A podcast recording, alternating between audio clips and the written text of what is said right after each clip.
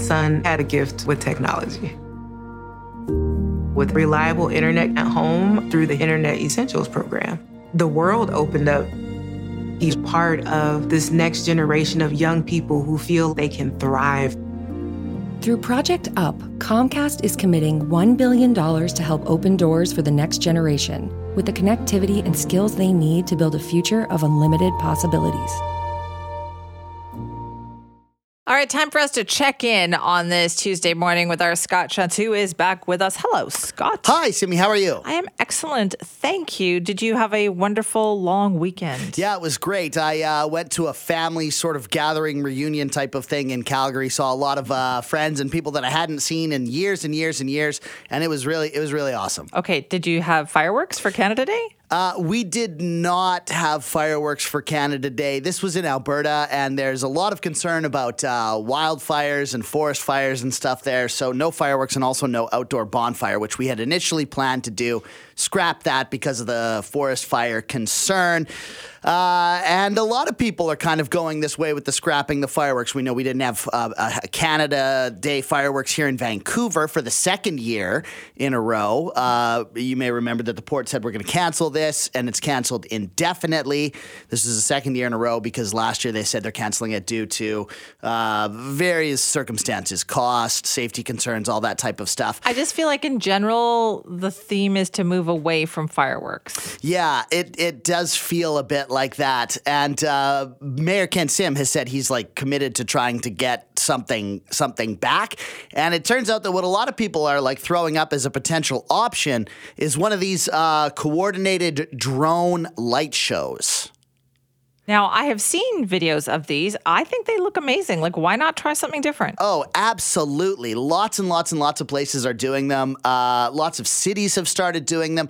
There's a huge growth uh, in companies that are providing this. Uh, like Disney, Disney World does them. Like, it, it's really a growing industry. And uh, number one, it doesn't pollute as much. Number two, there's no sound pollution. So all the animal lovers, myself one of them, uh, love that, you know, there's no explosion cause sound in the you know like You're not going to be causing distress to anything with a drone.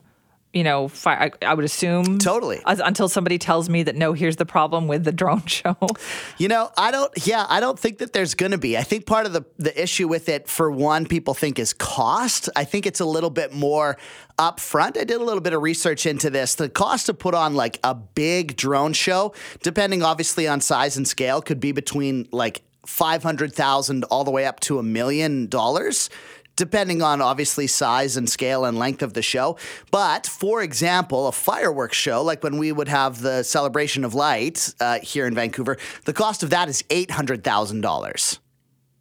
So it's not too far off, you know? It's not too far off. It's like it feels like it's something that is manageable and and I, I think the pushback on it is it just doesn't feel traditional. There's something about fireworks, they go bang. I don't know, people just seem to But like that. You just made a good point, though, is that we do get our fill of fireworks in the summertime. We do have the celebration of light.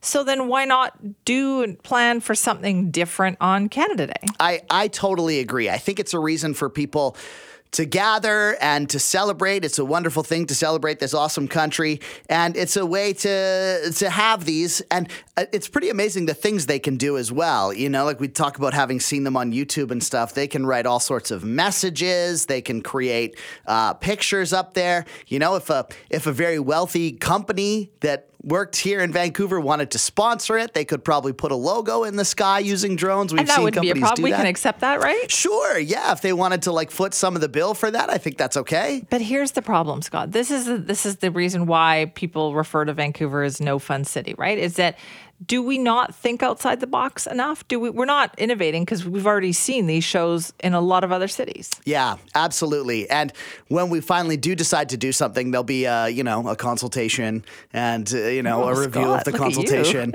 uh, you know, well, I mean, it it is true. It is true, and a lot of people are really sort of asking the question here of like, okay, like like let's get on this. Let's do it instead we of just things you know. provided they don't get too big and too out of control. Yes. Like as a kid, I remember things like remember we used to do Seafair. Remember that was a big thing until it got too big, Yep. and then, then we could. And in, in White Rock, I grew up in South Surrey, so the White Rock Sandcastle competition Yes. was huge. until it got too big, Yeah. right? Until traffic would get backed up all along 152nd there, and then they decided this is out of control. We're not doing this anymore. Yeah, and I really I think that like I hate that people use those as reasons to not to not have a good time. And I know that there's a cost anytime you do one of these things. Some people are going to be inconvenienced, um, pets, like flight patterns, whatever.